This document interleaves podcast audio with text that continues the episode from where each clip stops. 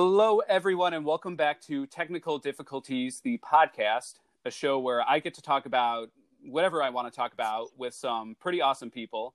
Um, so today, I'd like to send a big warm welcome to my friend Noah Thulin. I hope I'm saying your last name right. Yeah. Um, all right, cool. Who is an artist, filmmaker, and known by some to be referred to as Young Keanu. Uh, Noah, I'm very happy to have you on today's show. So thank you very much for joining me. Thanks for having me, Dustin. Oh, of course. So, for I guess people that don't know you, um, I is there anything that you might like to um, tell our audience a bit about yourself and what you like to do in your free time? Yeah, um, I guess the main thing is I. I don't know if artist. I don't know. I don't know if I. I don't know how I feel about that term, but uh, I like to make and work on any kind of film that I can. Uh, I really like editing. I really like making like production props, any sort of stuff like that. And I don't know. I guess everything I do in my free time kind of feeds into that in some sort of way. There's right. almost nothing that I do. That yeah, I mean, don't. There's almost nothing that I do that doesn't feed into that in some way.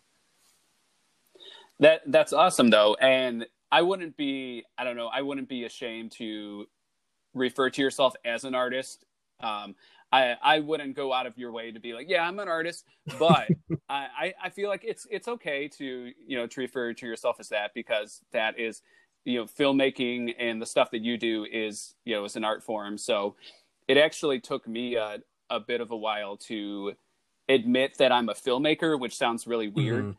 I I would oh because I don't want to sound cocky, I would say I'm a I'm an independent filmmaker or a low budget filmmaker, and I kind of just got to a point where I thought, why don't I just say I'm a filmmaker? Uh-huh. Like, why am I afraid of sounding cocky by just stating what I exactly? Do? That's the thing. It's what it is, but it's like some about saying it. But even like what I actually do for work is like is you know I I make like ads and commercials and marketing stuff, and I guess the term is videographer but I don't really like that mm-hmm. term either. I don't know what term I like.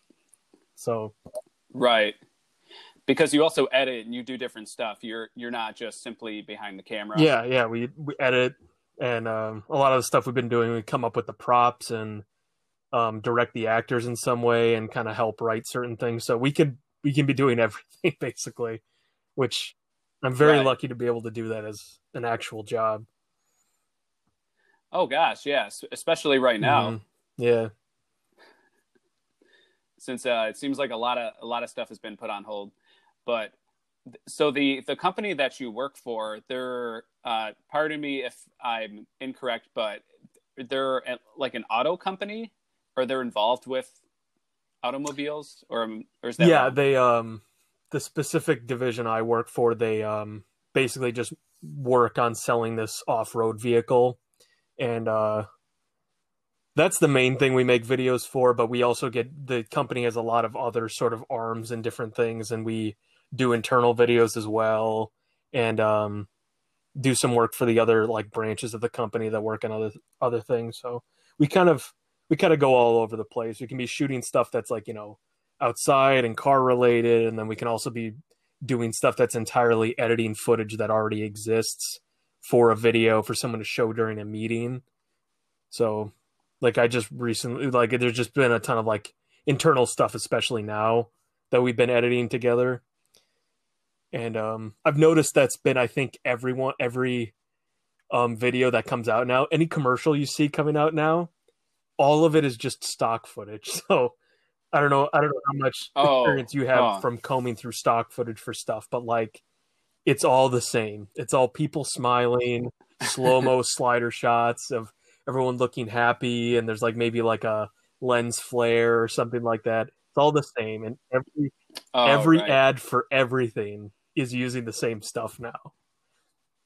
Wow, I I guess I'll have to pay more attention because I well when I've been watching stuff, I haven't really been watch. I, I don't watch television. I don't I don't even have cable, which which sounds mm-hmm. odd, but I did notice I was watching I was watching Hulu, and because Hulu does have uh, some commercials mm-hmm. sometimes, and there was a commercial, and it was very it was very weird.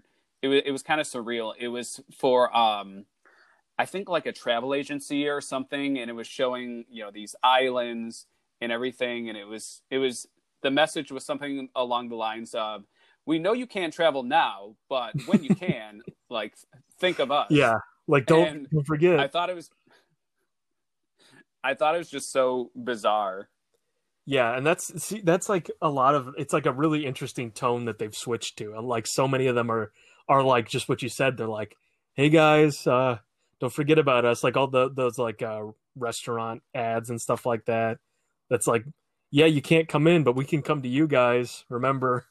So you, so with the kind of work you do, it is it does involve some sort of advertising. Yeah.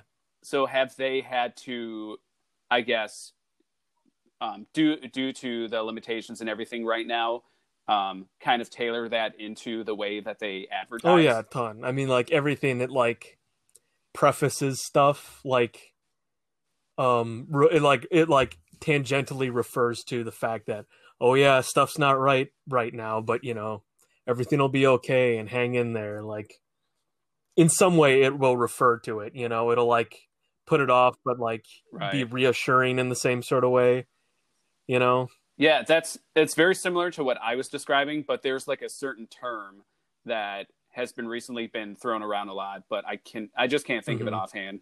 But it's it's very similar to what you're talking about. Speaking of all this going on, survival horror is the is the topic. Yeah, we're and, definitely living in the um, world of survival horror. you know, thankfully things do seem to be, um, for the most part, a bit on on the upswing. But it's definitely been, um, I, I guess, like because recently the uh, Resident Evil Three Yep. remake came out, and I was playing that, and then I was playing the original Dead Space, and there's stuff in those games that are kind of strange to like to be experiencing right now when there's missions and stuff referring to viruses and you know searching for an antidote and stuff like that. And so it i don't know it just it's this it's this very strange feeling. Um but i don't know i do find it a bit comforting because um especially in like resident evil 3 just you know how horrific everything is with the umbrella corporation and what they're doing and i just kind of sit there like well at least it's not that bad Yeah, it could be. Yeah, good thing the virus can't, you know, fire missiles Like- at people. Right. Yeah, like we could be running from Nemesis right now, but you know, thankfully we we just have to sit inside and watch, you know, Netflix yeah, and stuff. exactly. So I kind of wanted to just start talking about the survival horror genre because I feel like it has it's gotten more popular, um, especially now. There, uh, the Resident Evil series Mhm. in particular that has recently just been Yep. exploding. You, then you then you have games like Dead by Daylight, which has a huge following now. Um, which I kind of forgot about that game until more recently. Now it seems like that game is Mhm. really popular. Um, especially with people people playing online together. But I wanted to start by talking about the survival horror genre, and to, a good way I thought we'd kind of kick it off is to talk about how we were first introduced to it. Wow. Uh, I I don't know. I think it all kind of happened around the same time. I'm trying to even think of what the first one I played was. It might have been when did Resident Evil Five come out? Was that 2009? Yeah, Resident Evil Five. Hmm. It might have been even earlier. That might have been around 2007. Man, I because it was either because it was before. I remember when that game was coming out. I saw a lot of stuff for it, and I was always really interested about it.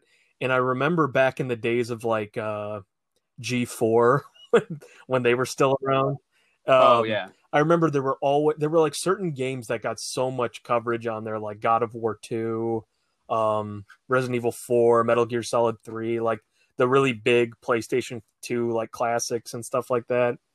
And I always remember how interesting Resident Evil Four looked because like it was just nothing like you know anything I'd ever played because like back back then like I only I only ever really played like Halo and like Metroid. Those were like the only games Ah, I really yeah. ever played when I was a lot younger.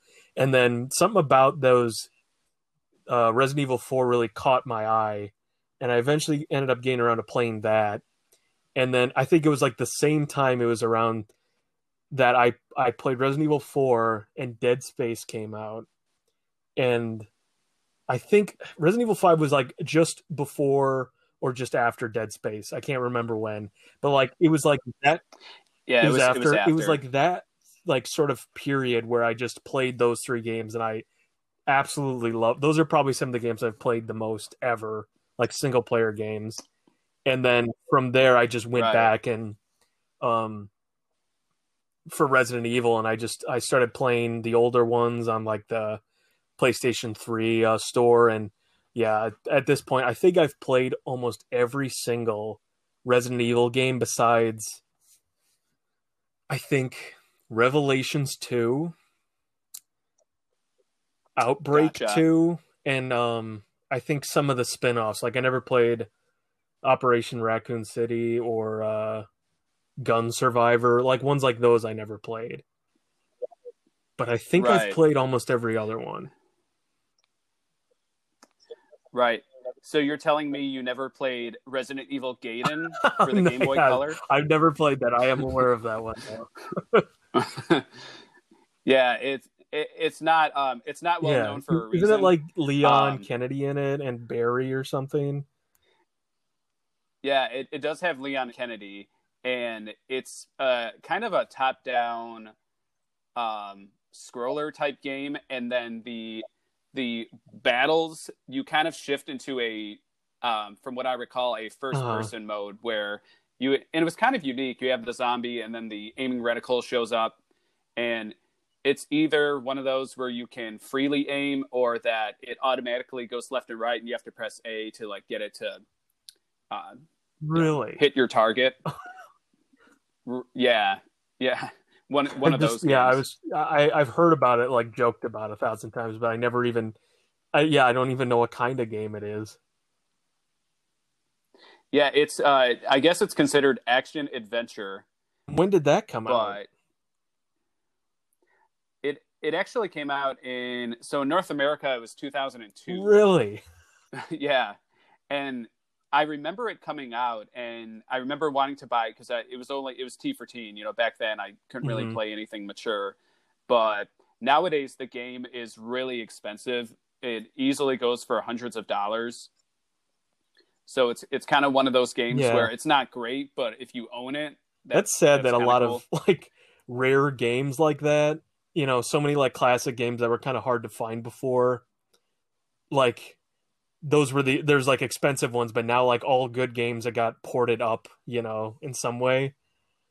And so now the really exclusive Mhm. rare ones are usually not very good. there's there's still something to be said about them. Um, and speaking of Dead Space 2, because the uh, I think it was Visceral Games because they um, went Yeah. bankrupt or went under.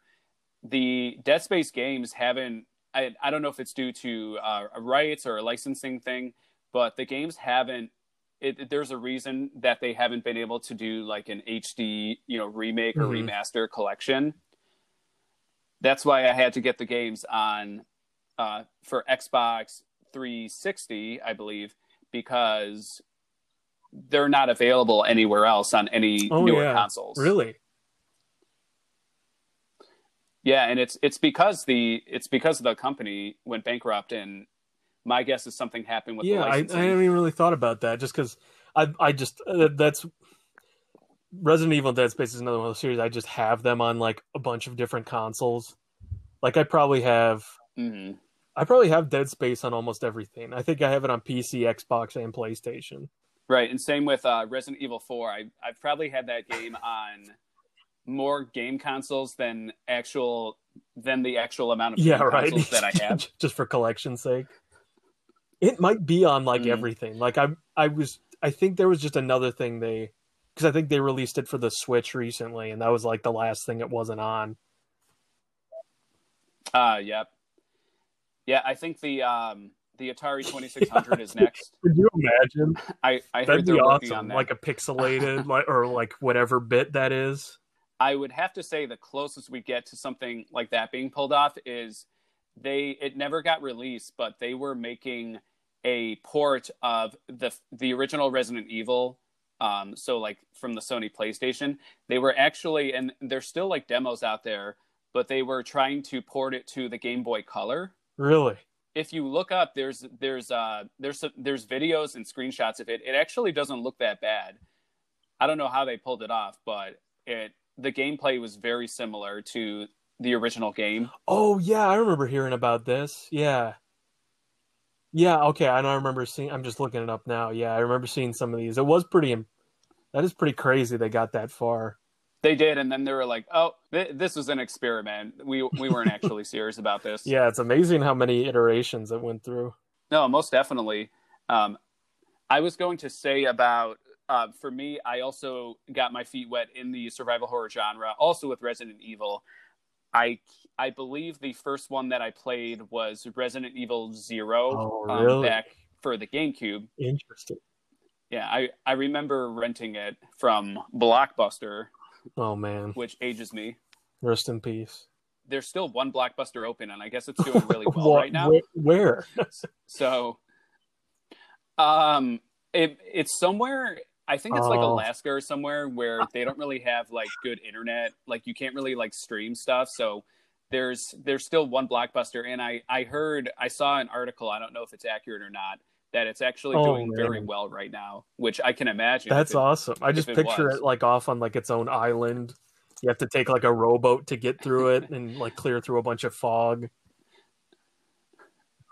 That's basically it. Part of part of uh, the Odyssey. I mean, it, it to me that would be like the ultimate um, adventure. It's you know trying to go to the the very last blockbuster and. But I don't know if they would let you rent it because you know where are the odds Yeah, it's just a actually museum. return it. that you just you go walk around. I mean, um, I would. I would yeah, no one better tell it. Netflix they're gonna go after 'em. they're gonna head there with a can of gasoline. Oh, I, I, I I actually I think that's really cool. Um, not just the whole blockbuster thing, but the fact that um, right now you have things like drive-in movies that are getting a lot more popular. Um, which so it's it's cool that because there are limitations that people are getting creative and they're finding different ways for entertainment. And I just read that there is um there's a movie I can't remember exactly what it's called offhand, but there's a horror movie right now that is it's been number one for like three weeks. I can't remember what the movie is called, but they released it to uh, a bunch of drive-ins, and the movie it's made about it's made over three hundred thousand dollars, which might not sound like a lot, but like uh, not many movie Mhm. theaters are open right now, so the fact that they're, it's making that much money in drive-ins is pretty like is pretty awesome yeah, definitely. I mean, yeah, it'll be interesting to see what the reaction is once uh, movie theaters start opening up again. See how much people missed missed that experience. That was actually something I was talking about earlier because you know obviously films it's it is an industry and it is about making money and trying to get people in seats. But nowadays i feel like if uh, movie theaters open back up or when they open back up it's going to serve a different purpose of sorts where people now want they just want to get out of the house. They want to go do something. They want to have an escape kind of back how movies used to be before it was more of a Mhm. You know corporate thing and i feel like we could potentially see some um, as far as the films in the theaters going back to more um, where you're actually going to see like more interesting films and not where everything is just a blockbuster Yeah, because they're worried about people not not enough uh, kickback from people in seats and stuff like that. How they like pushed all those movies back, you know? Yeah, and even like like a Quiet Place too. you've got um, Edgar Wright's film. You've got all these that all these big films that you know I was really looking Yeah, forward to see. Those are all getting pushed out. So, oh gosh, yeah, yeah, that one too.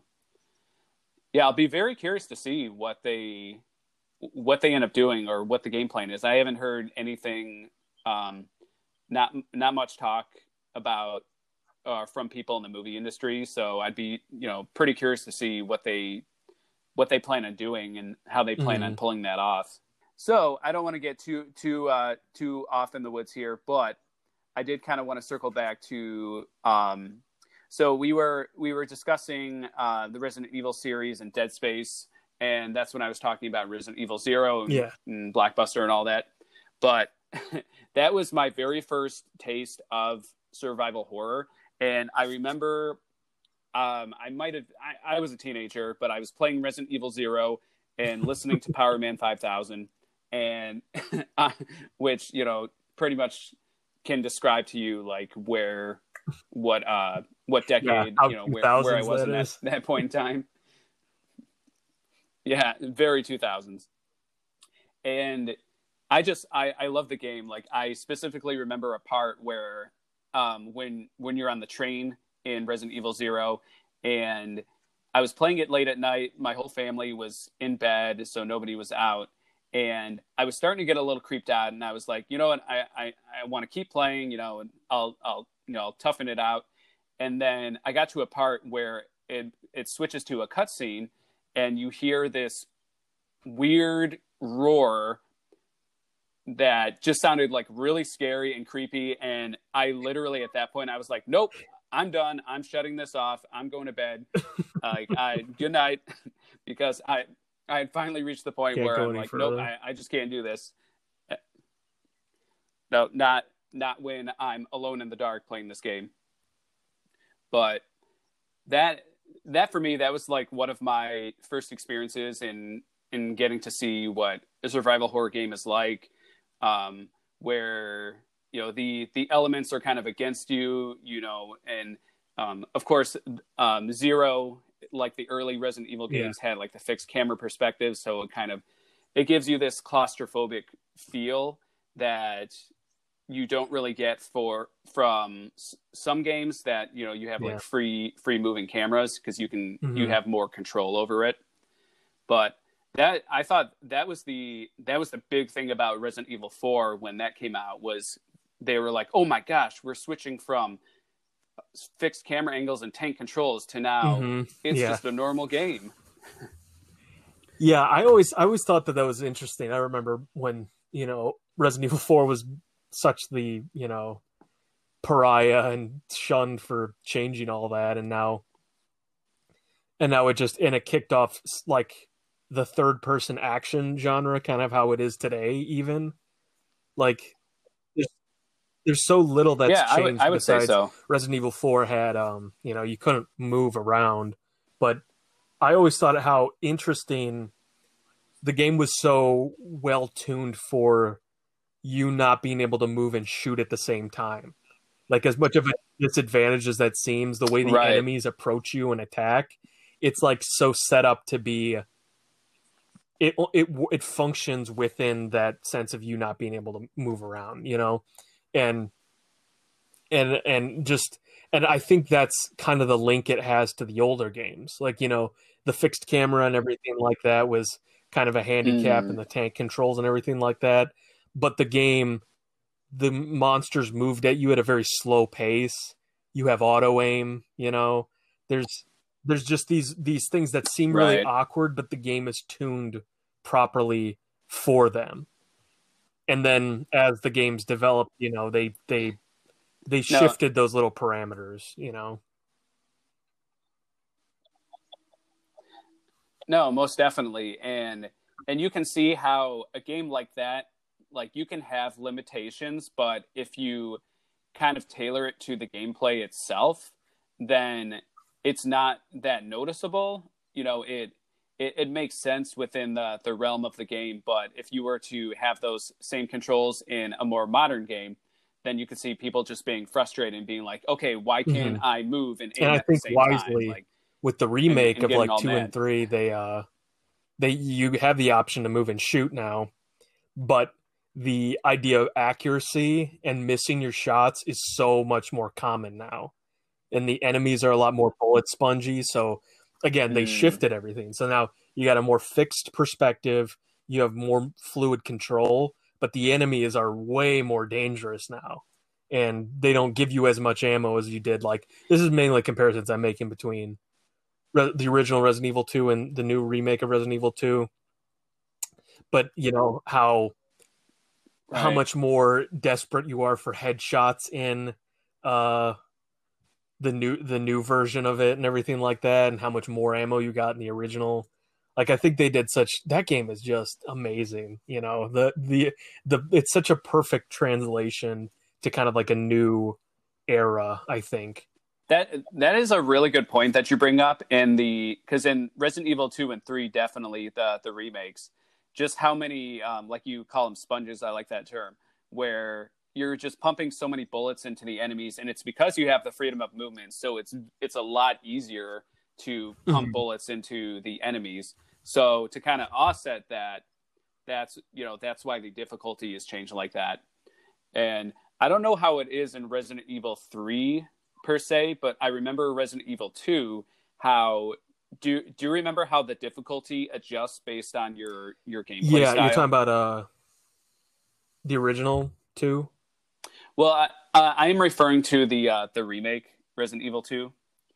The um, because in in the remake they the so you have like different difficulty settings, but even if you pick like the lowest difficulty setting, it does adjust based on your gameplay, and the difficulty will actually increase even though you've picked like oh, that's right. Setting. And is yeah, if you get killed, it starts to change those, right? Yeah, yeah, yeah. Get a bit. Yeah, easier. I think I remember that.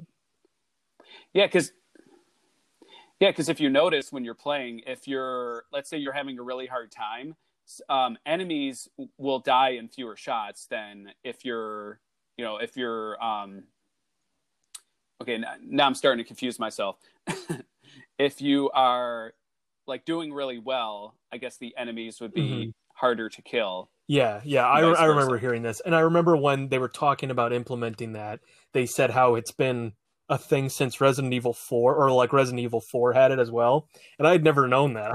I played Resident Evil Four so many times, I hmm. never knew that. Yeah, I personally, I, I yeah, yeah, me neither, really. That. But I think I think it was just the amount of hits enemies could take before, like you know, their heads would get knocked off or whatever, and I guess that makes sense because it always does feel like gotcha. enemies kind of have an amorphous amount of health in these games, you know, unless you use like a power, mm. a hmm. more powerful weapon.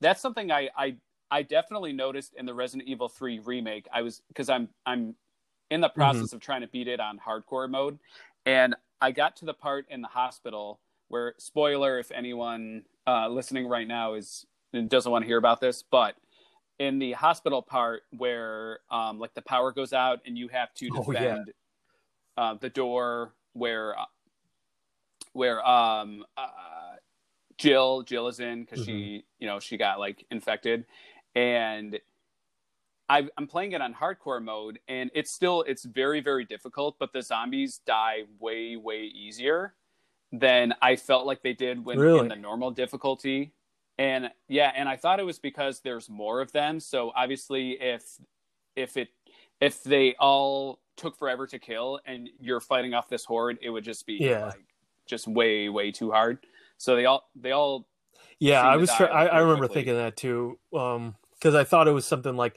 if they get knocked down i don't think they play dead in that section i think is what it is so like if you shoot them enough they'll go down but I think if you knock right. them over with like a grenade, I think they could still get back up.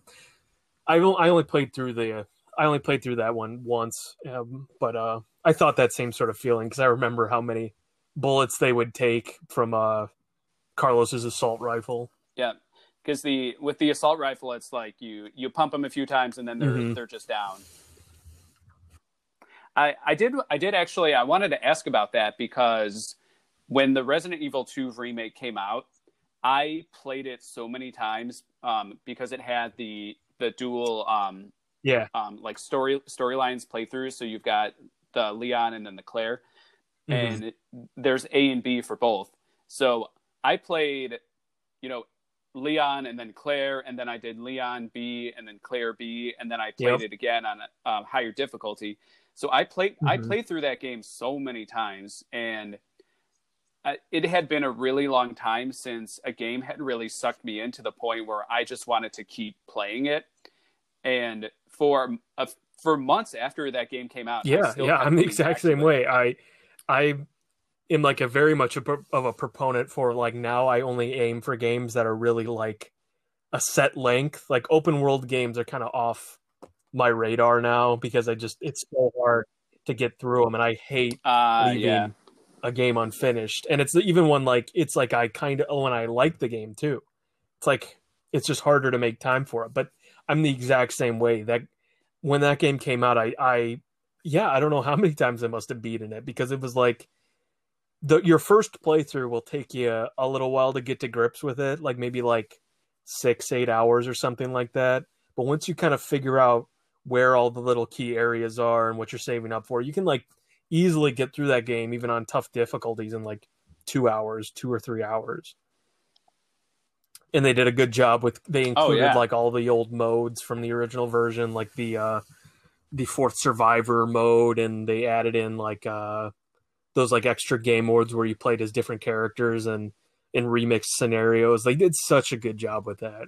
Yeah, and Yes. lest lest we not forget Tofu, which is who's who's probably yeah, most the best character in the whole series. And the music that plays when you play as Tofu is just the most Yeah. incredible thing I've ever heard. Actually, the first time I uh, so little context for listeners, um, you unlock so there's different modes you can unlock where it's kind of like a set. Um, there's like a set path you have to get through, and you you play as one character named Hunk Hunk, where Mhm. you have to get to an extraction point and so you have like limited ammo limited health. You just have to try to get to yeah, the it's like a challenge. so it's kind of like a survival mode. You also unlock tofu who is literally he's just a block of tofu with a hat. And so the first time i played this i i was playing it at because i at the time i lived at my brother's house. And because he had a Mhm. kid you know i'd play with the volume turned down a bit. And i'm i'm playing as tofu and i did it a few times because i i was horrible at it and then i kind of paused it and i was like wait a second. I was like is that music coming from the game? And so i turned it up and the music that plays when you're playing as tofu. Um, I, I might have to throw in a sound clip um, for this episode but it's like this amazing Mhm. technical metal song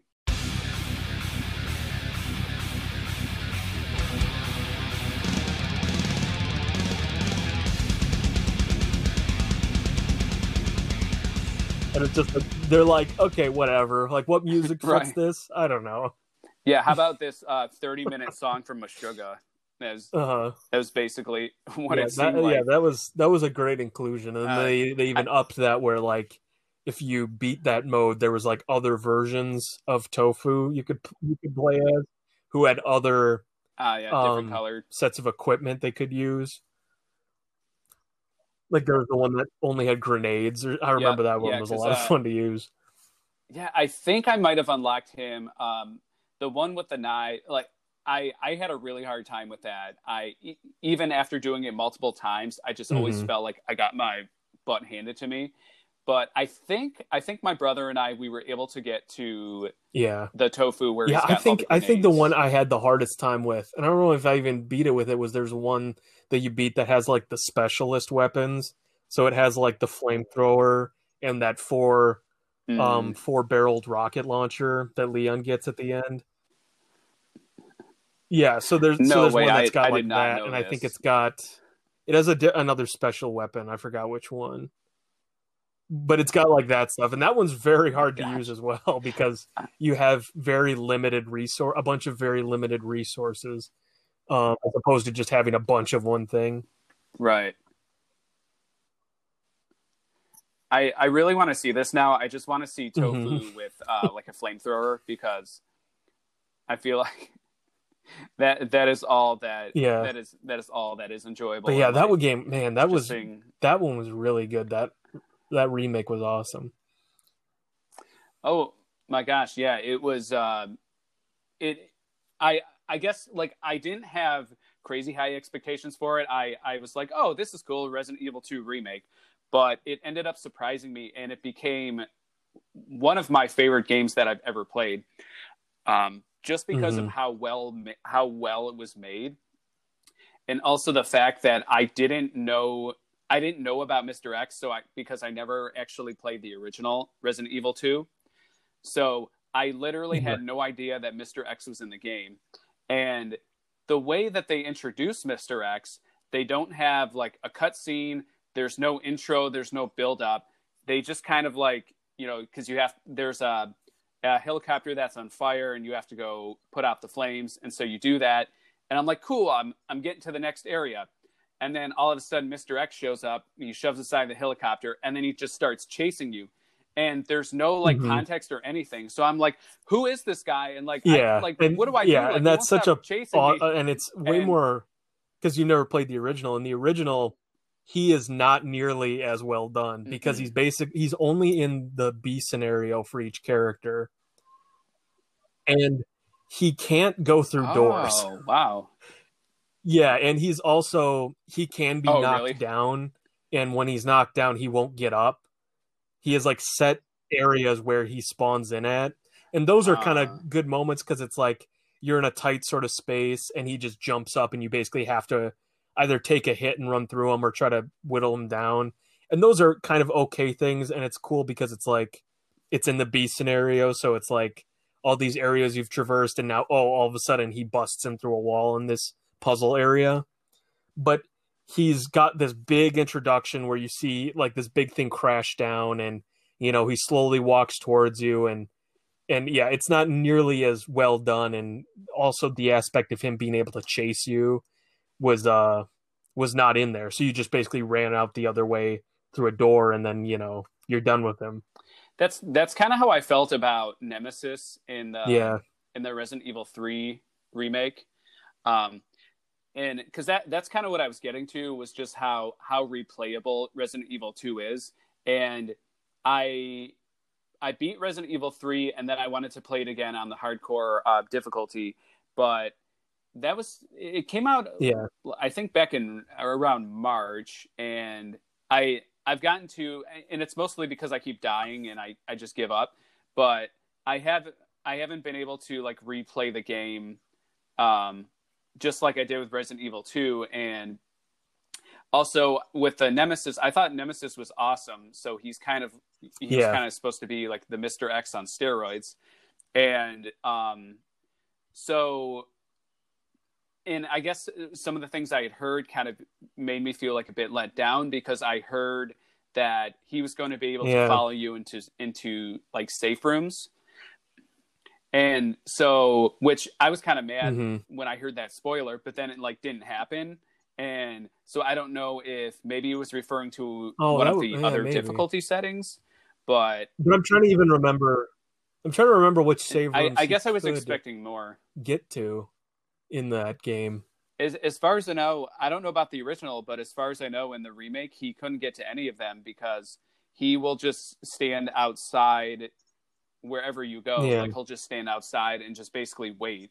So, like the second you go out, he's gonna try to grab you, but he won't. He won't actually come in. It doesn't seem Yeah. like they program. yeah, which that to is too bad because that. would really um change things. Because I remember when I heard that originally, and I'm like, that might be too far. Because yeah, in the original game, the only safety from him when he's chasing you is the save rooms, and um, it's like Mister X in in the RE2 Mm-hmm. remake, and um. He would also just show up in random areas in RE3 as well, like when you're running through the in the original RE3, when you're running through the streets and stuff like that. And I think the biggest problem with him in this new one is that he's very set to where he comes from.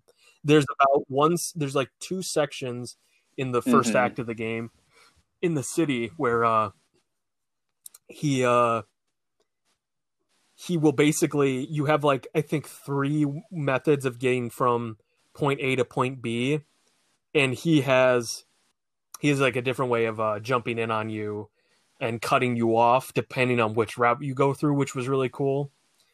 Um, but that's kind of it throughout the game. Other than that, they added a bunch of new boss fights with him. But in terms of him pursuing you, which was you know that was the thing that everyone Mhm. remembered so well, they they cut it all out really, and a lot of that is because they cut the um the de- the police department section got changed heavily because then again in the original and it's Mhm. kind of a double-edged sword because in the original one they just reuse the assets like straight up they reuse the police department from the original from the second one and Ah, you just yeah. play like an abridged version of it but nemesis can follow you through basically uh, almost all of it like that big staircase stairwell in um, Oh, wow. the, the police department. I think he jumps through that big window that a zombie crashes through in the new Mhm. remake. He comes straight through that window right by where that save room is. Oh wow. And um yeah, from that point on it's just it's just nightmarish and he's got like he just has the rocket launcher at that point and it's just it's so unexpected. It's kind of like uh oh man. what you were saying about Mr. X, how it's just so nonchalant how he comes into these areas, and then it's like all of a sudden you've got to completely change any Ah, plans yeah. you had. Yeah, I, I think that was the biggest thing because I, I loved uh, Nemesis in the in the Mhm. remake. Uh, Yeah. Like I love his design. I love like everything about it. But it's just uh, like like how you described. Like it's he comes into certain points. It's not like just Mhm. random. He comes into like set points in the game. So if you're replaying it, you already know what to expect. And I I was a bit surprised because they had been teasing it that basically Nemesis Yeah. could show up at any point in the game, like unexpectedly, and which I thought would have been incredible. Like, had they been like, okay, so you know this this whole section here, you've got to get from point A to point B, Mhm. and then Nemesis, it's not exactly scripted into it, but he's he will just kind of show up whenever and like wherever, and Mhm. that's that's kind of how I was expecting it to be. So I I wasn't really expecting it to be that you know every almost every time you face him, it um, a lot of the times it turns into Yeah. a boss fight, and then it's like very cinematic, and you have the cutscenes and everything. And I think that might be more why um, I, I think two things is because it um, it, it, it does come like Mhm. it's it is very polished, but it does come across as being a bit rushed especially considering they Yeah. the Resident Evil 2 and 3 remakes came out a year apart. And then the other thing too is that because it's you know it's it's big and flashy like this is a AAA title so it's got these awesome cinematic cutscenes Yeah. but it's almost too cinematic like it's very movie like so because it's very cinematic and movie like then obviously you you can't really have a bunch of random stuff like it seems like each thing as as cool as it is that each thing you know kind of ties into the Mhm. story it it almost ties too much into the story where it kind of doesn't Yeah. leave a lot of room Yeah, for, I feel uh, like spont- yeah, if they would have. I don't know, if they would have given them another maybe like half of a year or something like that, because I feel like really what it was missing in its incarnation is it just needed one more area for Nemesis to be able to really come after you. Like the City Works is a good introduction Mm. to him, but if they had another hub area for you to go through, kind of like the sewers are the second hub in uh um the RE2 remake. And like it's like this it's like you already figured out how the police Mhm. station works. You're in with the game and then they really start dialing things up with those big uh the sewer creatures and stuff like that. And and and that's kind of like almost Ah, every yeah. one of the classic Resident Evils work in this way. They have a hub area. They might have a transition between that and another hub area, and that hub area is usually a little bit smaller and more difficult. And then after that, you get railroaded through boss fights and boss fights, maybe another small hub area, but that's mainly just boss fights to the end. That's kind of the structure for almost every one of them. And yeah, RE3 remake, it's basically like a very small hub area, a very small hub area, railroads, a very small hub area, and then railroad straight to the end.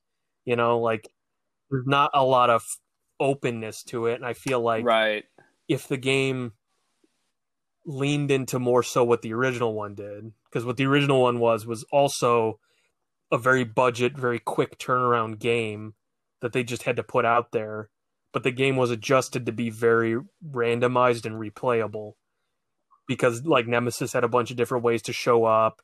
Enemy placements were very different which i've heard this one does that too as you up the difficulty. So i'll give it that. But like if i remember right re3 did it from gotcha. like life to life. So like if you died in an area, they could change the enemies on your respawn, I think, in the original one. And same with ammo Mm. placement and stuff like that. And um that's kind of what I think saved that as well, as well as they introduced mercen- the mercenary mode in the original RE3, which was you know their first kind of like one of the Ah, first yeah. delves into like a sort of arcadey add-on mode to the main game, and they don't have really any. They don't have anything like that besides the uh, the sh- the shop um, in the remake. You know. So it de- it definitely feels like the game got pushed out Mhm. just before it was ready, which is too bad. And it seems like that's because from there's been a bunch of leaks that there's a new Resident Evil coming out next year.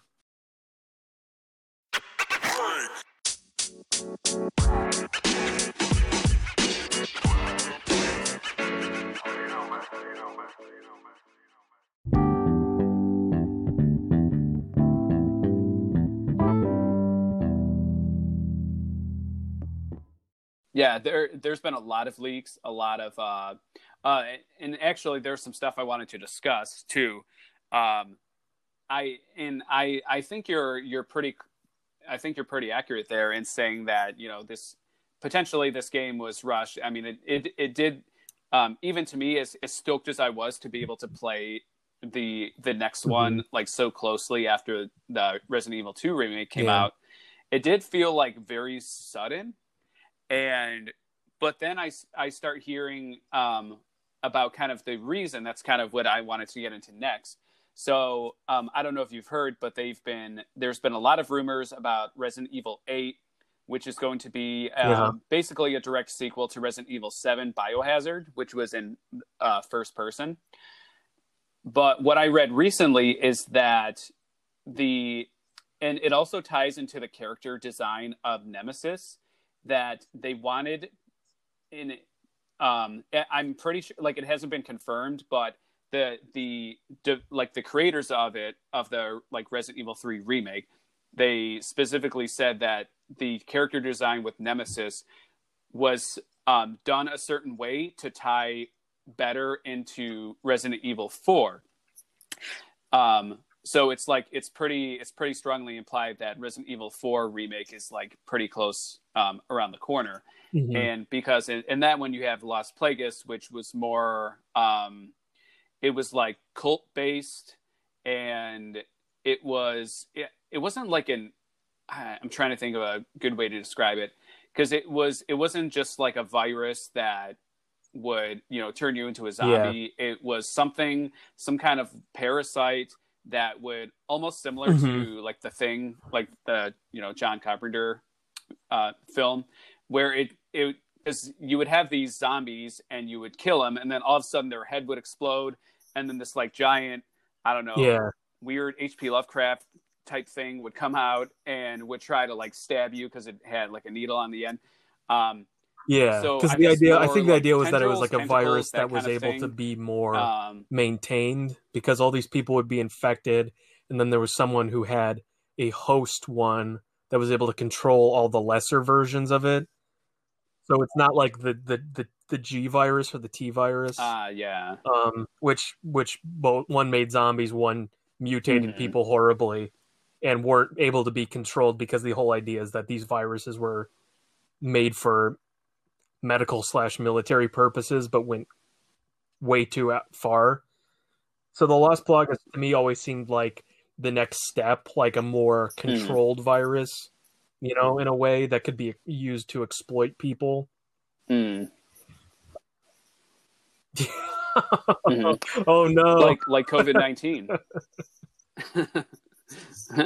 you know, Oh, I man. mean, uh, there's there's theories out there, but but no, and, and that's what I that's what I was saying. That's that's what's kind of strange about playing these games now is you know especially with the all the talks about like viruses and everything, and um, I thought I thought it was pretty cool what they did with Resident Evil Four, and there is elements in the game that playing now are pretty like um like the I, I Oh. can't remember his name, but he's like the really short dude in Resident Evil yeah, 4 he's dressed like he has, Napoleon. He like Why a can't I think of comical name? voice. Oh, Salazar. That's his name. Yeah.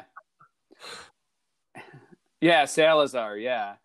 And so I'm I'm wondering with the Resident Evil 4 uh with the remake, like if they're how they're going to because uh Resident Evil 2 and 3, they're pretty like they're pretty realistic, you know, in the sense like Yeah. it's pretty it's pretty like grounded. It's it feels like realistic. So if if they were gonna do Resident Evil Four, like would they still have some of those elements? Because some of that was kind of Yeah, it, it, it came off as a bit it'd be like it'd be interesting for stuff like that because part of the part of the charm of it is because it went full not taking itself seriously for the most part you know in um in that and it was interesting because i thought Mhm. When i was thinking about this i was thinking mainly from a gameplay standpoint how it was going to be interpreted. I didn't even think about the story sort of settings but yeah he salazar would be ridiculous. I don't even know what they would do besides make him maybe maybe more like uh like kind of like a over the computer manipulator kind of mastermind sort of guy but then how would that fit with the weird death trap castle? Mhm. that's the whole middle of that game. I don't know. That would be that would be pretty tough. Yeah. I don't know how they would do that Yeah, that that's what I'm like. I, I really want to find out like what they plan on doing because even the part where like um, he's got like a giant, what is it? It's like this giant. I don't know, Yeah, like yeah he has robot the version of statue yeah that chases after you that like chases you. And I, and I'm just like I'm trying to like I'm trying to picture in my head like how would this look if they're trying to do this in a, I guess realistic like cinematic way. Like it's I, I think it would be they'd either have to like cut it completely out or I don't know. I guess Yeah. find some some way to to tie it in because the um these past two games have had a very yeah very, they like, yeah they definitely have a kind of a crossover to them and they are very a lot more serious definitely and i think in a pretty convincing way i thought both of them did a really good job of um kind of reinterpreting the characters in a certain way and uh making it more believable and with the voice actors. I think they did a great job with that. Um but it's so weird because just i don't know resident evil 4 is Oh, just yeah. so different. Like i'm honestly in the mindset of just don't don't touch really Mm-hmm. anything. Like i'm i'm trying to think of um and i know there's plenty of nostalgia but i i honestly believe i mean i think it's pretty well agreed that it's one of the best games ever resident evil 4 i don't i just don't know what you would adjust Mhm. besides maybe making a little bit more of a smooth transition between the very strange uh leaps in the game because it is you know a cult village then a medieval castle filled with weird prayer monks to a john carpenter you know super Uh-huh. battle island filled with bandits and stuff like that like it just the tone and the place and the scale gets so thrown all over the place but it works in a way because of how cheesy the game is you know? It just like throws so much at the wall and it it just works. Yeah. and i don't know. It just i really don't know what they could do. I honestly i think they'd be better spent with going and um redoing uh code veronica because code veronica is way more uh tied in with is Ah, the yeah. more it's like more of a canonical number three to the series. The because three uh, the original resident evil 3 is kind of more of a side game in a way because the story and everything like that doesn't really go anywhere besides saying jill got out you know? Like that's it. You know jill's alive and made it out. But like three Yeah. or code veronica continues on the story of umbrella in a more direct way and there's a lot more plot and stuff like that. And as well as that game gameplay wise i only played it once um quite a while like a long time ago but i think that one definitely could use a fresh coat of paint and gameplay tweaks you know?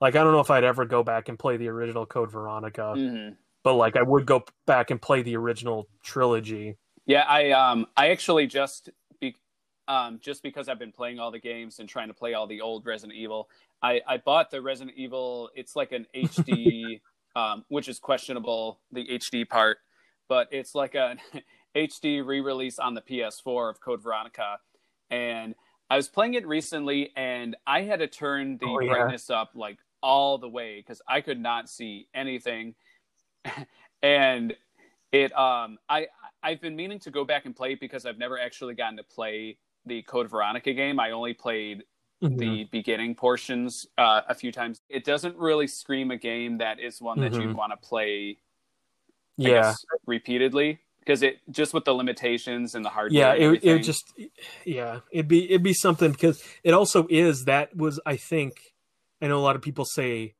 RE4 is more to blame for making it more action, but both the late the second half of three and Code Veronica get very actiony and very, you know, uh crazy in terms of like the battles and the creatures and stuff like that. So Hmm. I think um I don't know. I think I think they could uh I think they could better spend it there cuz yeah, I just I don't know. I feel like 4 would be other than just a straight up retexture completely of RE4, I think and get rid of the quick time events. Mhm. I, I don't think anyone likes those. Um just yeah. entirely do that and I, I I like I don't know. I feel like their effort would be better spent elsewhere. And I think there's already people who are like modders who took the PC version of Oh. RE4 and did a retexture of it to make the textures um, you know, full HD and everything like that. Yeah, I've I've seen I've seen some videos and um like screenshots of it. It's like it's it's pretty amazing what the um I guess gaming community has done because they've been able to do uh different things like there was actually uh this company I think they were from Italy and they were going to do like an HD remake of uh like built from the Oh, ground yeah, up yeah, yeah. almost of Resident Evil 2 and then Capcom Mhm. Capcom was doing that, and they were like, "Uh, uh like, like we're doing this, not you." So then the game ended up, the company ended up changing it, and it was just, it was just released recently. I can't remember what it's called, but if you look it up, it's basically like, almost like a knockoff, like an Asylum version of Resident Evil Two. Yeah, but it's called, supposed to um, be a it's called very Daymare, like throwback think. to those types of games. And then like some Like- year like Yeah, yeah, yeah. Yeah, cuz yeah, they originally were doing um it's like 1998. uh, I think it was using the Unreal Engine to remake it, and yeah, uh, Capcom was like, "Sorry, guys," which which I think Capcom Capcom is usually pretty okay with people making their own versions of stuff. And like they they let fans like do whatever they want with like the oldest Oh, things. okay. There's like a ton of um, fan made uh, Mega Man games and stuff like that. But I, I remember when they did that, people were just like, "Oh man, they usually don't." Oh, right. you know but it, it was you know they were you know straight up remaking it themselves and i've heard i've heard i think that game is out that daymare game is out Right. i haven't played it but i've heard i've heard pretty good decent things about it for like an Yeah, indie game is. like that Yeah, I've been wanting to check it Mhm. out. I've heard some of the aspects aren't exactly polished, but um like I, I'm I'm still willing to check it out. Like I checked out there um there's a game, it was on the Switch and it was on it might be on PS4 and it's called Vaccine and it is a very it's very much a throwback to the um fixed camera angles, tank Mhm. controls like Resident Evil 2 and the original and the graphics even look like like PlayStation graphics, like they're all pixelated. And the the twist is that you have um, a timer, so it's about a half an hour, and each level is randomly generated. So the areas and the rooms and the enemies, they're all just random. And basically, you have uh, like a half an hour to find an antidote or the vaccine for this person who I think is a friend. And I don't know if I'd recommend buying it. Like maybe if it's on sale, but there are some really cool, like interesting elements to it because you'll you'll find uh, letters on the ground, and it will be stuff about um, something like a wormhole and how they were trying to develop this like gate technology to like be able to travel Uh-huh. between um, I don't know time or dimensions, and so a lot of weird stuff happens. Like a guy will just randomly just like appear and he's all he's all like shaking like he just like appeared from like another dimension and so it's it's pretty cool but i i haven't been able to even beat it once so i i would say it's it'd Mhm. be worth checking out if you can get it Okay. for you know like five yeah i mean i i hope people keep making more stuff like this because i think it's just it's the time that um RE I mean RE2 did just so the remake yeah. just did so well that I think it's it's I think probably I hope gonna get the attention of other people to like start working on it as well. Because I think horror games I don't know probably the last decade have actually gotten a pretty good amount of support but not survival horror.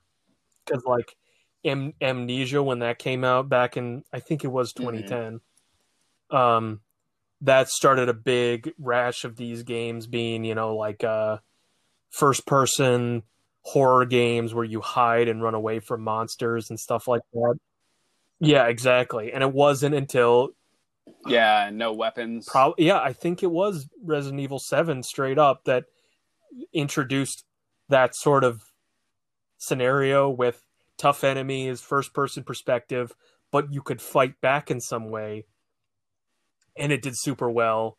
And I think it has jump started some other Mhm. people to start looking that direction. So I hope um, more IPs could come like that, and or it could start um, coming out from something like that, and even indie games if they're if indie games are to the point where they could start recreating stuff like that too, that'd be awesome. And uh, even if um, I think it might be kind of unlikely, but maybe in like a couple of years, if these games st- are still becoming successful, maybe Dead Space or Silent Hill could return in some capacity. Yeah, Yeah. in, in some regard. I mean, Yeah, Kojima we'll has said he is doing a horror game next. I'm pretty certain. So I wouldn't be surprised if he finally just makes you know Mhm. what he was uh, going to do with PT originally.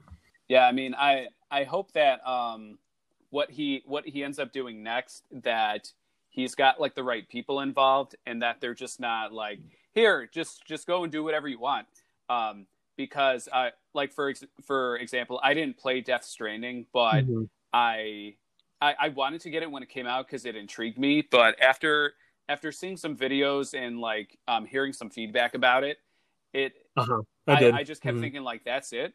Like I don't know if you played it yourself, but I uh, I liked Yeah, it a what- lot, what did it you think is of a very contentious thing. It'd be a very tough recommend, you know, with like a lot like a lot of his stuff. I think it is good once Yeah. you get a hold of it, but you got to yeah, you got to know what you're getting in for. I think that it's people who say it's just delivering packages. It's kind of selling it short, you know. I mean, you can break anything down to something like that, you yeah, know, like yeah, uh, you can just break any shooter down to like you know you point and click at people you know and move around you know like like it like there's always more aspects to it and there is to this Right, game but right. it is one of those things where it's like i don't know if the story and what he was trying to tell i don't know it feels like it's a very conflicted kind of thing and i could definitely see like if you're not up for his kind of craziness or if you're not really interested in that kind of stuff, I could definitely see it, it making a bad impression and people not being into it. But you know, like a lot of his stuff, it's very unique, and you know, if you're looking for something that's like nothing else, really, I mean, that definitely that game is definitely out there. You know, yeah. Definitely, definitely seems like Mhm. something that's uh, meant for like a niche audience.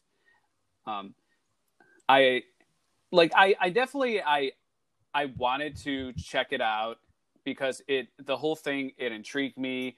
I thought it looked very interesting, and that it had like uh isn't Yep. Conan O'Brien in it yeah, and and Nicolas Winding Refn like the director of Drive and Only God Forgives, and it just seems so bizarre.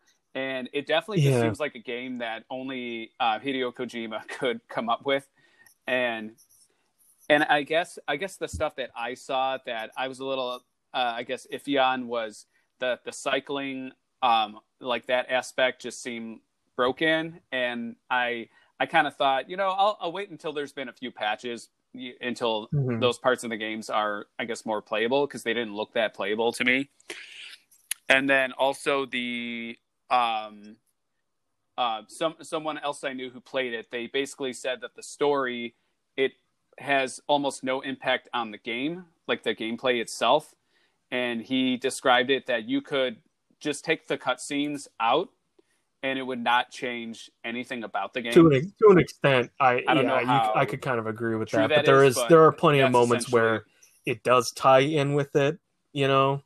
Like that idea of like uh, connecting people and stuff like that, Gotcha. and the on foot travel and everything like that. It can just get bogged down. I think is the problem. But that I think this is a whole different discussion you could have. But like the pacing of Gotcha. of open world games, I think screws with him with Kojima a lot because he had the same problem with MGS Five, which was a basically an open world game Mm. And um, the plot points were spaced out in a really strange way. And there's a very similar problem in Death Stranding as well, where there's big Gotcha. points of good pacing, good build up, and everything like that to like these valleys of like, oh, I'm just doing a, a regular drop again and stuff like that, and and you can do all these like sort of side things that don't really impact very much. Um, but yeah, I don't know. It's like a, it's a whole other issue. I mean, I think open world games in general have an issue with telling a story in a concise and interesting way.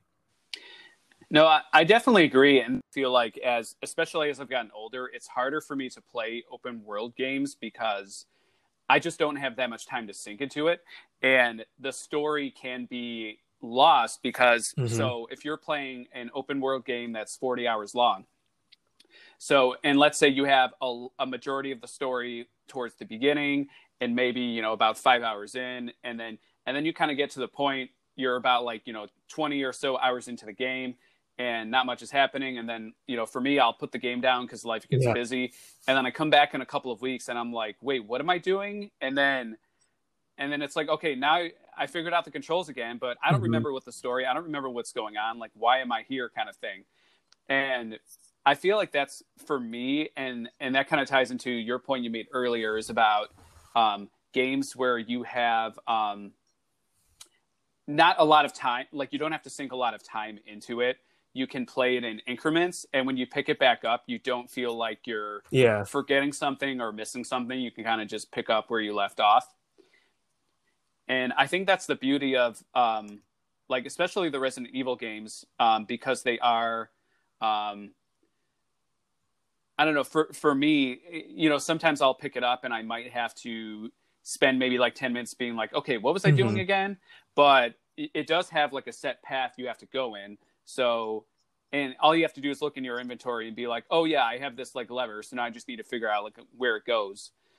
And i um the thing i was getting to is that so you've got uh like hideo kojima. So he's i guess more used to games that have like a, a set structure because you know that's kind of how games have been. And he's he's very good at uh, getting more cinematic with his games and like having this story. But when you have an open world game and you're trying to tell this like crazy you know big story it seems very Mhm. difficult to like do both at the same time where you have like a, a big engaging cinematic story and then you also have gameplay that Yeah. feels like it ties I think the best um the story well I don't know. I think the way to to maybe like structure it is like open world games need to kind of be like kind of like a TV show in a way where um like something like Samurai Jack, you know, where it's like every Yeah. episode is kind of disconnected and its own thing, but there's like a, a a point he's trying to get to, like a through line that can apply to most of these stories. So it makes sense why they get embroiled with this Mhm. because it could lead to the the overall goal, you know. I think I don't know if you ever played The Witcher 3, but that game is very much I think does a very good job of that because the majority of that game you're trying to find a character and so you do a lot of these jobs that help you explore and understand these areas and in some way could tie into finding this person you're looking for, you know.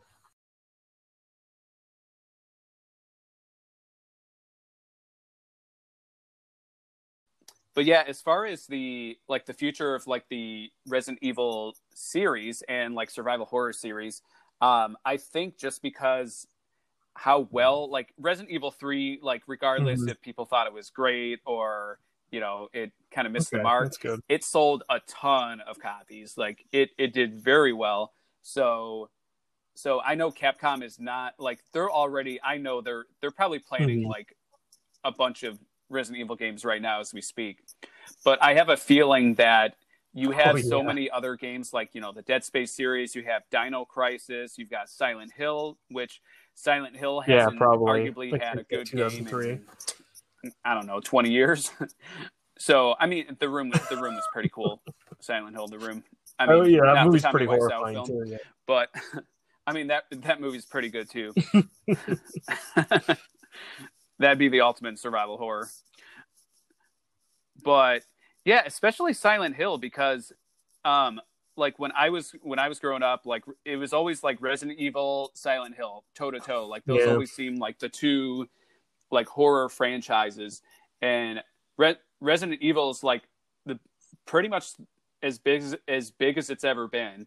And then Silent Hill is just Yeah, you know lost in Yeah, I mean, they or just so to speak. suffered with having the wor- You know, like pun- the pun worst intended, publisher but- ever. you know. Yeah, which is which is it's it's really a bummer because um, I never really got to play the Silent Hill games like Mhm. um, very casually. I've I've played some of them, but it seems like the series has such potential that it it's hasn't really been able to like um, aside from like the originals like the classics it hasn't really been able to like i don't know get back to that that level of um you know it being renowned for being Yeah, I think I great, think it just kind of lost its way because video the, game franchise I think the success of Resident Evil was because it's such an amorphous, big, collaborative thing that once it got handed off to different people, it could be picked up and spun off into a very into something else to that still works so well. You know, like they've had those games in the early days had so many different directors. Like the the Right. actual creator of the series, Shinji Mikami, has only directed three of the games, and there's probably I don't know, there's probably at least like 25 games or titles in that series. And he's, I think he's only directed three, which are some of the best ones. But oh Uh, absolutely Silent Hill was very much an auteur sort of thing. There's a, a lot of good retrospective videos on the series that kind of outline it, but like those first three games had like the same set of Hmm. creative heads about them, and the games feel very. The first three, and kind of four to an extent, have a very tightly knit kind of story and logic and idea and stuff like that and it's a very much more somber and serious series you know so as soon as it got taken away from that in it just Right. even if it was with a more deft hand that was took that series it still would have been a very drastic change and it did not help them that they got the series handed to a very different mindset because i think it was moved to an american team and those original games are very have a much more Japanese approach to horror. It felt Mhm. like, and um, because the the because it is a much more quiet, impending Mhm. sort of fear. And then if you look at the American made ones, there's way more blood and jump scares and stuff like that, and more pop, which is way more Resident Evil, you know. And not to say anyone is better than the other, but just they had their own identities, and then you know, one suited the the you know franchising um path than the other you know Yeah, which is which is unfortunate because um like that's a that's a great point that you brought up that you had like, you know, a dedicated group that developed these games that really made it into what it was. And then it kind of goes off in in the hands of other developers. And if they don't really understand fully the you know the series itself and just the Mhm. basic elements of like just what makes it what makes it scary and effective.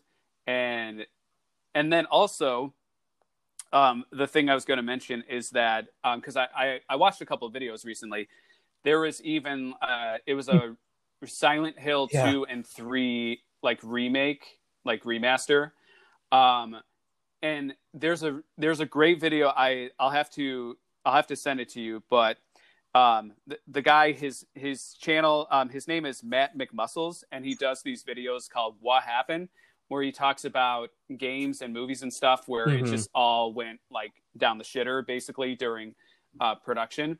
And the I think Silent Hill Homecoming, yeah. which mm-hmm. I think came out on like it was like PS3, I think, and then the the two and three yeah. remakes. Um, those were those were both like shit shows, and it just kind of showed you that what can happen when you have an existing property that's already just amazing, and then you kind of put it in the hands of someone who um, maybe not fully understands it, or they're trying to work with limitations that they have, and then they have the company, you know, the company who's hiring them is putting a ton of pressure on them and saying like, "Hey, you need to get this done in this amount of time. This game needs to be out at this time." Because because that's really what it comes down to is um, these developers and the people like mm-hmm. who who did these more recent games just not having enough time to do what they were being pressured to do, and then you see the games, you know, when they came out and just how poorly they were received, and it just it really just reflects on the uh, I don't know the stupid decisions that these like companies have made because they're just trying to like mm-hmm. you know push it out so they can and it's know, yeah and it's it's a tough industry and I that's pretty much and that's what I worry like. about Resident Evil because I think Resident Evil had its problem by just having that. It was like Capcom have a bad habit of doing that where basically any series of theirs that they does well they basically just don't know when to quit you know? And they just force it and force it and force it and you know like it was first it was like mm-hmm. mega man then street fighter you know and like each one has like its heyday and then there's just too many games coming mm-hmm. out and then people just get sick of them because even if they're good there's just too many of them you know to like to like handle them i know the mega man games suffered from that i think right. in the early 2000s because they had multiple oh they gosh. had like um they had the battle network things they had the regular 2d games they had like x they had uh i don't know if legends was around still but they had like multiple franchises or series within a franchise releasing mm-hmm. in the same year and like i know a lot of them are very good but a lot of them never get talked about because of just right. this overlap and resident evil had the same problem where it was I don't know if it really ever really slowed down. Maybe like for like a five year period between six and seven, it kind of maybe slowed down a bit. But it was like almost every year, mm-hmm. probably from like whenever five came out to like to like just a little bit after six, there was like a Resident Evil game every year. You know, like every like every like and like there there was yeah because there was mm-hmm. it was there was five. Right. There was that Operation game. They had that online shooter they had Revelations games, and then six, and it just was so mm. much coming out that it was like. And uh, from what I, I haven't played all those, but I, from what I know, a lot of them were not well received. And so it was just nice to have like a break, then come out with this right. new take on the series and have it be accepted so well. So I really worry for them if they do feel this need to put something out every single year you know, which from the rumors it is, and we can get into this now. Uh, the rumors of the Resident Evil Eight, you know, it's it sounds like that's supposed to come out next year, and then mm, the yeah. rumors are that re- that remake of Four is supposed to come out in 2022, so the year after that. So I'm I'm kind of worried they're not going to learn their lesson here. Gotcha. You know? Yeah, I mean, I I have those worries too. It's uh because you're definitely right. Like uh, as much as I love the Mega Man series, there is like mm-hmm. so many games in the series and so many uh-huh. that I haven't even been able to play all of them, even though I have all of the Mega Man collections. But um, it does seem, though, recently, and this is why I'm a bit more optimistic. It does seem that Capcom has uh, they they have been doing a great job of realizing that they have like um, these great properties that have existing fan bases and they seem to like right now anyways they seem to understand like what what is making them great what makes people appreciate them so mm-hmm. capcom out of a lot of the game companies have been they've been really killing it uh, recently and and of course, like you, you can't have too much of a good thing, and that's why, as much as I'd love to see more Resident Evil games, yeah. I hope that they don't try to start rushing them out. Um, but um, like for example, the Resident Evil Three remake that had actually been in develop for years, so it wasn't exactly rushed out. Um, you know, maybe more towards the end, but it's not like just in one year they were like, all right, uh-huh. the second one was a hit, let's do the third. Like it had actually already been in development, and um, I'm I'm very curious though with Resident Evil Eight because I've been reading a lot of things about it and how. Yeah. It's going to be a continuation of Seven Biohazard, which was in first person. So it was another way they were shaking up the uh, the formula. And this one, I heard it's supposed to be like scarier. It's supposed to be more supernatural, so you might have more. Yeah, like, and I I, I want to try to find the quote stuff like that because there was there's been some crazy stuff that's been said about this, and um, there's this main guy who's been who kind of was uh I forgot if he just was a contact or he worked with the teams, but he's basically just was the guy who came out with all this info about like he's like because I think it started with like him saying like they're not going to support RE3 anymore like they did with RE2 because RE2 had some content releases throughout last year and he was saying how that's not going to happen with 3 because the team is already moved on to work on a new project and then he mentioned stuff for Resident Evil 8 and he's like it's far along. It's probably coming out next year. And he said something like, it's a very different take on from even from the last version. And he said something like, he thinks that it's going to really piss off and put off a lot of people. But he said that that still might be, it still might be interesting. Like it'll be very different. Mm. And I was trying to think, I'm like, what do you think that means? You know? Right so you got almost a catch 22 you have if you try to make it too much like the original then you you could have or like like seven i guess um or even the original games you could have people who are saying like oh you're you know this was not um i don't know i guess like they didn't take enough chances with it. They just kind of they played it safe.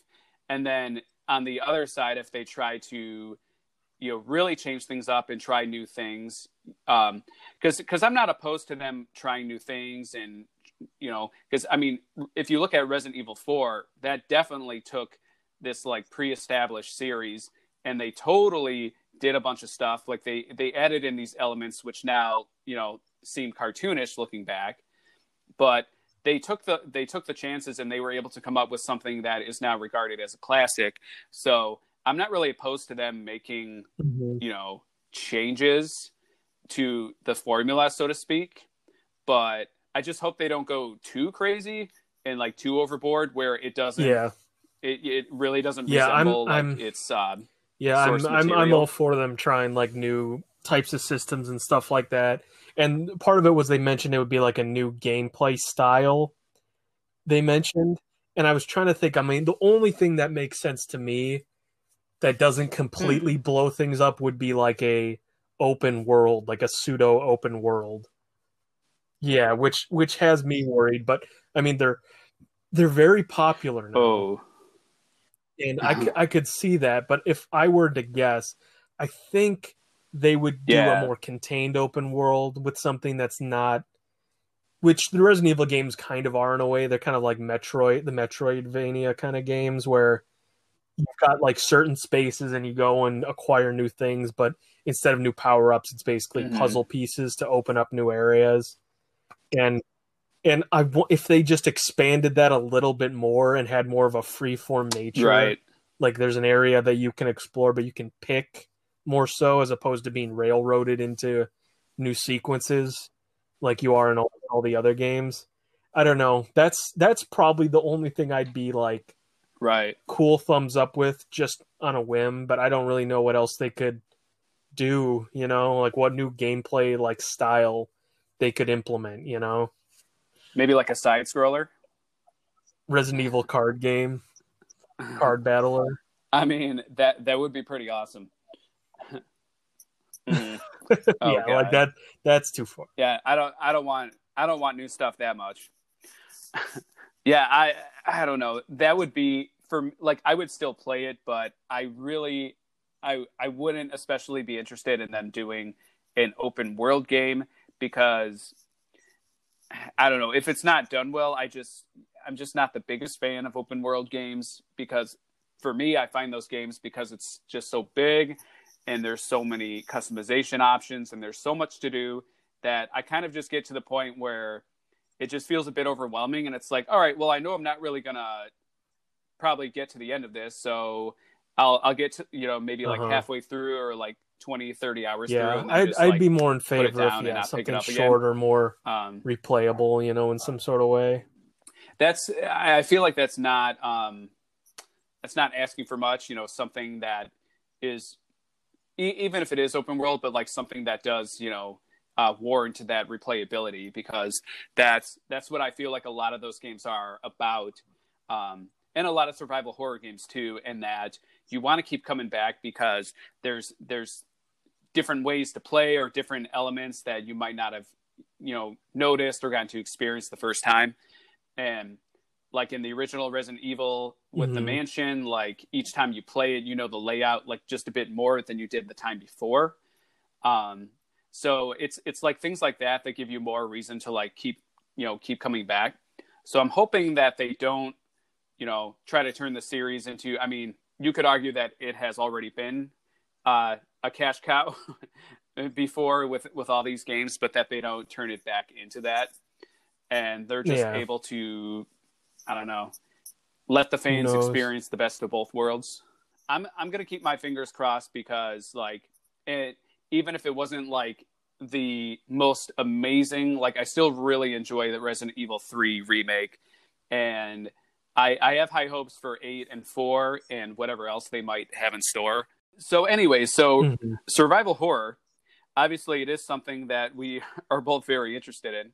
But um, so Noah, I just wanted to say, is there anything mm-hmm. because um, this is this is my attempt at a segue to um, getting us towards the end of the episode.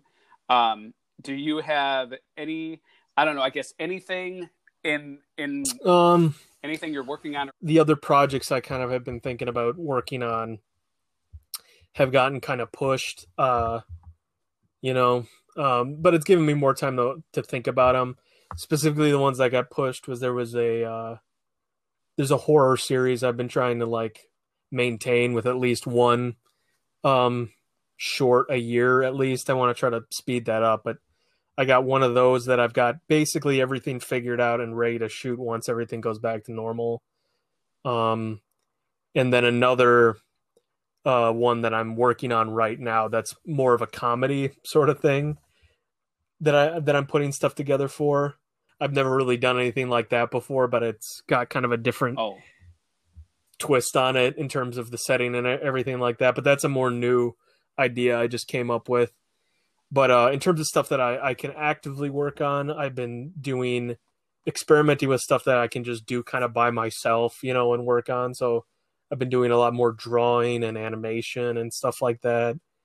And so I've got a lot more of that coming out um, soon. Oh, that's awesome, man. I don't know if you heard, but today that um, I guess it's now okay for um, I think up to 10 people to be in like a setting. So um, it seems like mm-hmm. now is would would be um, a good time to like start getting those projects rolling. And also, it's funny you mentioned comedy because um, I've done a lot of horror films, and I have been really wanting to branch into comedy because I love comedy, and I I've had I've written mm-hmm. some stuff and and I have some like ideas, so I've been trying to like I guess branch into comedy. So I would I would definitely be interested in uh, collaborating on that because that's yeah it was something, something, I wanted I was gonna to, uh, try to pitch to once I had exactly um, how many myself. people and actors I'd need. I was gonna see if maybe that could be the next thing we uh, use that group on that was working on the previous film, you know. So yeah, I'll definitely I'll keep you posted as I'm figuring it out more. I'm gonna try to write more of it this uh, weekend. Yeah. Oh, that's awesome.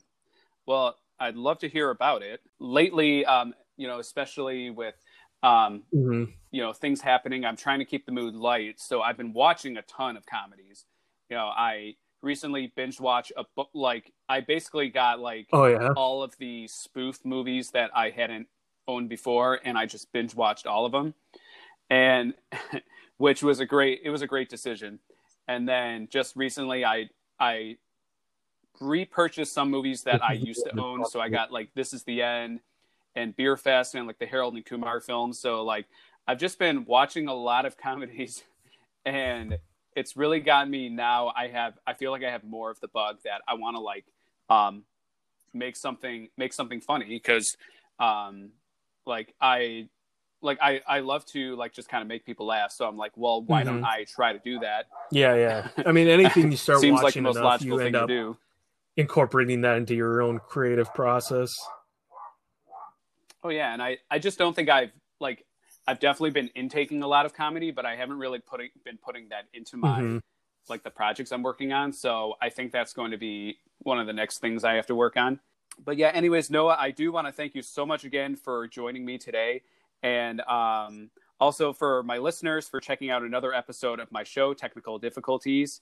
If you want to, um, definitely just send me your feedback. Uh, you can email me at dmhendrix89 at gmail.com or you can leave me a comment on social media. I do uh, post a new episode every Sunday, so be sure this coming Sunday to um, be on the lookout for um, the latest episode. And then also, what I'm going to be doing is I want to have more people on the show, but what I want to do, what I use to record is called Anchor, and there there's a feature on it where I can like basically post a link, and people can send me messages. So what I'd like to do is um, post the link on like social media, and then um, you can um, send me questions or you can send me messages. And then I'd like to do an episode where I will like answer those questions or like play the message and I don't know, maybe make fun of you or something. But